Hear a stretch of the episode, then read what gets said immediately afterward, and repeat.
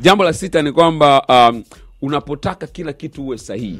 Eh, hii ni tabia ambayo unatakiwa uiache kabisa kwamba wewe unataki, unataka usikosee. Yani unataka kila unachokifanya au kila kila kinachokuhusisha wewe kiwe kiko sawasawa. Yani ni mtu ambaye ukosei. Sasa hii tabia inajenga uoga kwenye maisha. Eh, kwa sababu kuna watu ambao wanasema hawaanzi biashara kwa sababu wanaogopa kukosea. Eh, kujaribu kitu maofisini kwa sababu wanaogopa kukosea. Mara nyingi watu wengi hawapendi kukosolewa. Eh, ni hali ambayo mwanadamu yote yule anayo. Eh, kukosolewa hatupendi kuambiwa kwamba hapo hujafanya vizuri. Sasa hii tabia unatakiwa uiache. Unatakiwa uwe kama mtoto mdogo. Unajua mtoto mdogo yeye anajaribu kitu chochote tu. Anaweza akachukua simu yake akutumbukiza kwenye maji.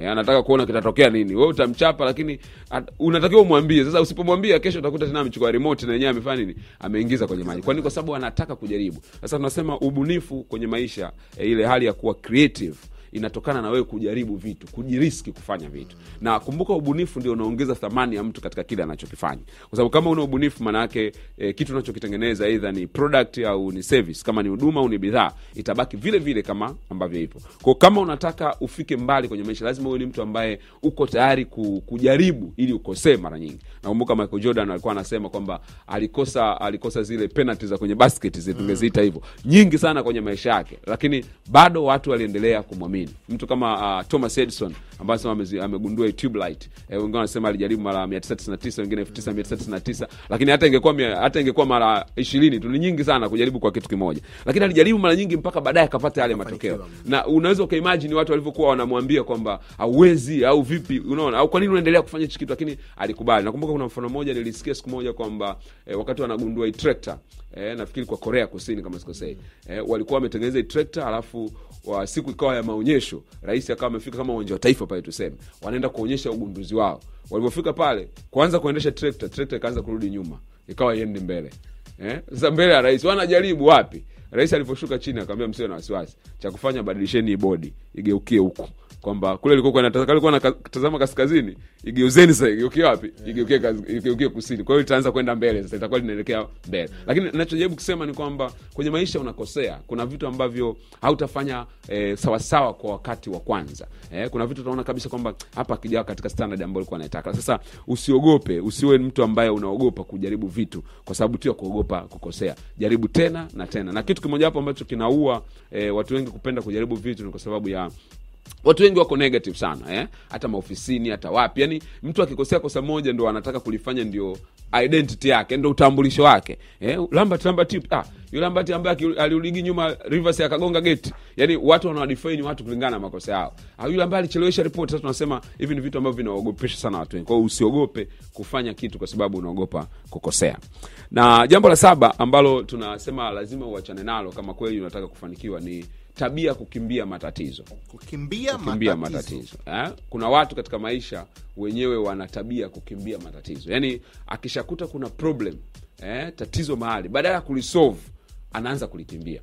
Inawezekana ni kwenye mahusiano. Inawezekana kuna mtu labda eh, kwenye mahusiano yake mambo yaendi vizuri. Sasa baada ya kusolve yale matatizo anakimbia anazima simu au anakuta ajibu. Message yani ni kama ana, anaamini kwamba kwa kuyaepuka matatizo yatajitatua yenyewe. Sasa tunasema ukiwa hivyo hauwezi kufanikiwa kwenye maisha. Watu wanaofanikiwa kwenye maisha ni watu ambao wanakabiliana na matatizo. Kwa sababu kadii unavyokabiliana matatizo ndipo unapojenga uwezo wako wa kufanya vyema zaidi. Kwa hiyo una haja kukimbia matatizo kama ni ofisini kama wapi. Na mara nyingi watu wanaogopa ku, kukabiliana na watu. Kwa mfano kuna watu wanadaiwa Eh, anakimbia kudaiwa anazima simu anabadilisha namba za simu. Eh, kuna mtu au anaogopa. namba ngeni apokei. Au namba ngeni apokee kumbe ndo alikuwa anatafutiwa dili anapigiwa kwa ajili ya kupewa dili au kupewa kazi mpya. Umeona kuna mtu anamwogopa bosi wake anaogopa kumfesi kwa ajili tunasema usi- usio muoga wa kutatua matatizo. E, wakati niko sunday school nakumbuka kuna story tulifundishwa ile ya daudi na goliati eh? kwamba goliati alikuwa ni jitu ambalo linatokea kila siku asubuhi linawatisha taifa lile la israeli. Wakawa wanakimbia. Akaja bwana mdogo tu akasema huyu mbona natusi hapa siku arobaini mnamwogopa ye akaenda akamface akakabiliana na alivyomface ikamsaidia baadaye akaja kuwa mfalme wa ile nchi. Kwa hiyo tunasema kwamba matatizo hayakimbiwi matatizo unayakabili. Kwa hata leo ah, dhamiria kwamba unapoanza wiki usio unakimbia matatizo kabiliana na matatizo. Kuna utafiti mmoja walifanya kule uh, nchini uingereza uh, marekani wakawa wanasema eh, vipi wakawa wanauliza wale madirekta ma, ma eh, wakurugenzi kwamba we unapotaka kumfukuza mfanyakazi ungependa umwambie kwa namna gani eh, wale wakurugenzi wengi wakasema mimi kwa kweli ni kwa sababu ni habari mbaya itabidi nitafute siku huyu mfanyakazi nimwangalie ame, ametulia siku hiyo hana presha na nini alafu nitamwita nitampa kikahawa kidogo na nini alafu ndo nitaanza kumwambia taratibu nitaanza kumtoa mbali kabisa. Unajua maisha na mabadiliko na alafu baadaye ndo nitakuja kumwambia. Utafiti huo wakaufanya pia kwa wafanyakazi wakaulizwa kama wewe unataka unata, eh, unatakiwa kufukuzwa kazi ungependa uambiweje na bosi wako? Wafanyakazi karibu wote wakasema mi ningependa niambie straight tu tena niambiwe mapema kabisa bana wewe kibarua kimeota nyasi. Ili nijipange nitafute kazi nyingine. Sasa utafiti huu ukathibitisha kwamba mara nyingi huwa tuna hofu kwamba watu kuwaambia straight au kuwaambia moja kwa moja watatu wata, itatokea jambo baya. Lakini ukweli ni kwamba kila mtu anapenda kuambiwa kitu straight kwa hiyo tunasema usiogope au usikimbie matatizo. Jambo la nane tunasema uh, uepuke au wachane na hali ya kutumia visingizio kwenye kufanya mambo. Epuka visingizio. Epuka visingizio eh, kuna watu wana visingizio badala ya kufanya. Yani kuna watu unajua eh, tunasema kwamba ukikitafuta kisingizio utakipata. Yani hakuna mtu ambaye anakosa kisingizio. Yani ukiamua kukitafuta kisingizio utakipata. Ukiamua kutafuta kisingizio usiweke akiba ya pesa utakipata. Ukiamua kutafuta kisingizio usifanye mazoezi utakipata. Mm. ukiamua kutafuta kisingizio usisome vitabu utapata. Yaani wewe kisingizio chote unachokitaka utakipata. Kwa hiyo tunasema kama kweli unataka kufanikiwa usiwe mtu ambaye unatafuta visingizio tafuta suluhisho.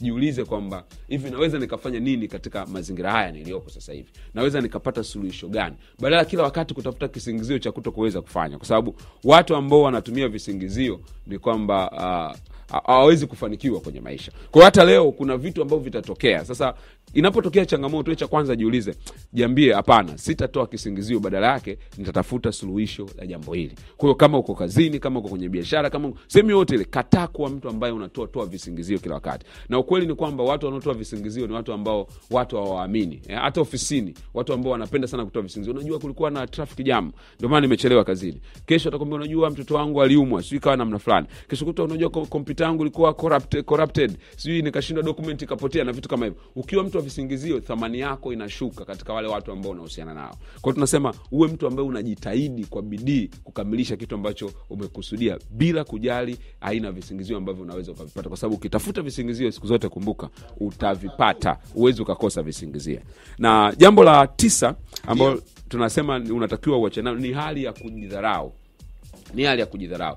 Kudharau uwezo wako eh, kujichukulia poa. Kudharau kudharau eh, ujuzi ulionao. Kudharau vitu unavyoweza kuvifanya. Kuna watu wanajidharau kwa sababu ya umri wao. Kuna watu wanajidharau kwa sababu ya historia waliopitia walishia kufukuzwa kazi sehemu fulani. Matokeo yake wamepunguza ile thamani walionayo. Hata katika kazi wanayofanya sasa hivi wanajiona vile hawana thamani. Kuna watu ambao wanajidharau kwenye mahusiano pia kwa sababu katika mahusiano waliopita walikuwa abused walikuwa wanapigwa. Au waliambia "Wewe mwanamke gani? Una akili si na vitu gani na vile. Au mwanaume aliambia wewe bwana mwanaume gani una hata hela na vitu kama hivyo. Ile hali bado inaendelea kuwa ndani yao. Kuna watu wamedharauliwa na wazazi wao pia. Wameambiwa wao una maana au utafika mbali na vitu kama hivyo. Kuna watu wamedharauliwa na walimu wao. Kwa hiyo kuna vitu vinatutengenezea definition ya vile tulivyo tafsiri ya vile tulivyo. Kwa hiyo kuna watu wanaishi maisha ya kujidharau. Hata leo anapoamka asubuhi ukimwambia swala la kufanikiwa ukimwambia kwamba utafika mbali ukimwambia kwamba unaweza ukawa mfanya biashara mkubwa tayari tafsiri yake ambayo tunaita uh, kwenye saikolojia tunaita self concept namna unavyojitafsiri namna unavyojiona kuna mtu tayari ameshajiona yeye ni mtu ambaye hawezi. Amejiona ni mtu ambaye hawezi kufika mbali. Amejiona mtu ambaye hawezi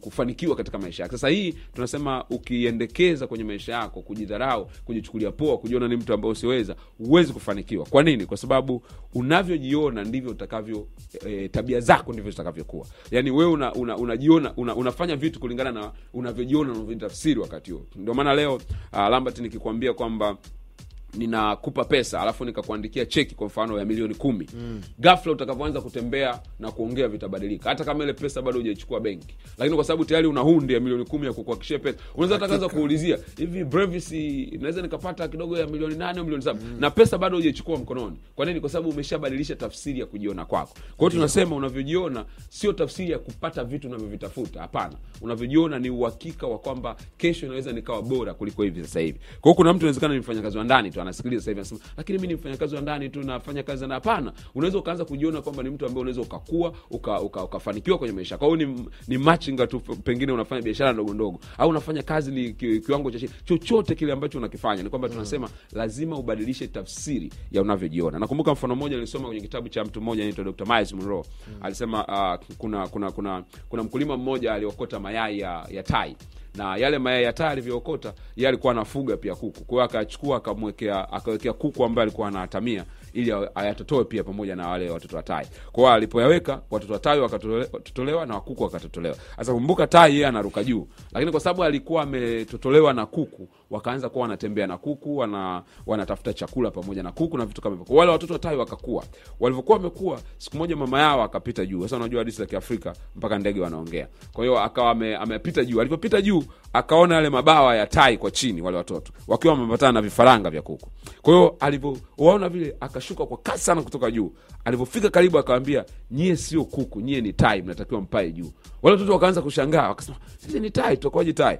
Mbona tumekuwa na wenzetu sisi ni kuku bwana. Akawa anajaribu kuambia vile kila siku. Siku moja akasema lakini mbona mabawa kweli yanatofautiana? Na wenzetu hem ngoja tujaribu kuruka siku moja. Alivyojaribu kuruka wale kuku wenzake wakawacheka sana akasema "Ah, wewe bana. Nyesi tumekuwa wote hapa tumezaliwa wote hapa. Mama yetu huyu hapa tunakula kila siku hapa. Mtakuwa tai lakini wakawa wanajaribu kila siku. Siku moja alivyojaribu gafu wakapanda wakapaa wakaweza kupaa. Kwa sababu kuwa na mabawa wanaweza kupaa ingawa walikuwa hawajui. Kwa na wenyewe walivyofika juu wakawa wanaruka wanarudi chini wanaambia tumegundua sisi sio kuku kama nyinyi sisi ni nini? Ni tai mfano huu unatufundisha nini? Kwamba kuna watu wana uwezo mkubwa sana katika maisha yao. Kuna watu leo wameajiriwa lakini wana nguvu na uwezo wa kuja kujiajiri. Kuna watu pengine wameajiriwa lakini wana, kwenye nafasi za chini wanaweza kuja kuwa na nafasi kubwa zaidi kuliko walionayo sasa hivi. Kuna watu wanafanya biashara wako kule pembeni wanaonekana hawana kitu lakini wanaweza kawa na kitu. Kuna mtu leo anasumbuka hana nauli ya kutoka pale alipo kwenda kule anakotakiwa kwenda. Sasa hiyo isikufanya ujidharau. Tunasema maisha yana majira maisha yana mpito. Usiruhusu hali ya sasa hivi iue ndoto yako kubwa ambayo unayo. Kwao usijidharau amini kwamba ni mtu unaweza mimi kuna wakati fulani nilipitia katika maisha magumu pia sana. Nakumbuka nilikuwa naishi pale kinondoni karibu na mahakamani. Kuna rafiki yangu mmoja kuja kunitembelea pale. Nilikuwa na, na vyumba viwili na sebule pale. Ameingia pale sebuleni akakuta hamna kitu. Kulikuwa hamna kapeti wala hamna nini chumba cha pili akakuta hamna kitu nimetundika tu makoti. Chumba cha tatu ndo ninacholala ameingia akakuta kuna godoro tu nimeweka pale chini na ndoo zangu mbili pale za lita ishirini. Jamaa akaanza kulia kanaambia ndo unatokeaga humu kila siku? Nikamwambia natokea humu. Akasema mbona una furaha sana? Mbona unaweza kuencourage watu? Nikamwambia kwa sababu haya ni maisha ya mpito. Sitakaa hapa siku zote. Niko kwenye transition niko kwenye majira ya mpito. Na leo usiishi vile tena. Kwa hiyo tunasema usijidharau. Leo unaweza unajiona ni mtu wa kawaida sana lakini nataka nikwambie kwamba wewe sio mtu wa kawaida. Una Wewe ni kitu- tai. una kitu kikubwa. Wewe ni tai. Kwa hiyo usiruhusu kuku wale wa pembeni waanze kukwambia wewe ni kuku ah, ah, wewe ni tai ambao unaweza ukafika mbali sana katika maisha yako Tumalizia kumi, baba. jambo la mwisho ni kwamba eh, watu kutotumia kidogo walicho nacho Eh, usiwe mtu ambaye una, unaacha kutumia kidogo ulicho nacho. Swala msingi ambao utakiwa ujiulize ni kwamba una nini mkononi mwako? Una jambo gani unaweza kulifanya? Inawezekana leo hauna mtaji wa kuanzisha supermarket unayoitaka. Inawezekana leo hauna mtaji wa kwenda kulima ekari ambazo una ndoto nazo. Inawezekana leo hauna nguvu ya kuwa na magari mengi unataka kuanzisha kampuni ya usafiri. Unataka kuanzisha duka kubwa hauna. Lakini swali la msingi la kujiuliza ni kwamba je nina kitu gani kidogo ambacho kiko mkononi mwangu? Mara nyingi tunasema unapodharau ulicho nacho huwezi ukapata usicho unatumia kidogo ulicho nacho kupata kikubwa unachokitafuta. Watu wengi hawajui kanuni. Mara nyingi watu wana, wana, wanadharau vile vitu ambavyo vidogo ambavyo wanavyo. Kwa hiyo e, jambo la kumi tunasema usidharau ulicho kidogo. Kama kitu kidogo ulicho jaribu kukifanya kwa bidii sana. Jaribu kufanya kwa bidii. Inawezekana nafasi ulionayo leo ni ndogo. We ni mfagizi tu ofisi lakini usidharau hiyo nafasi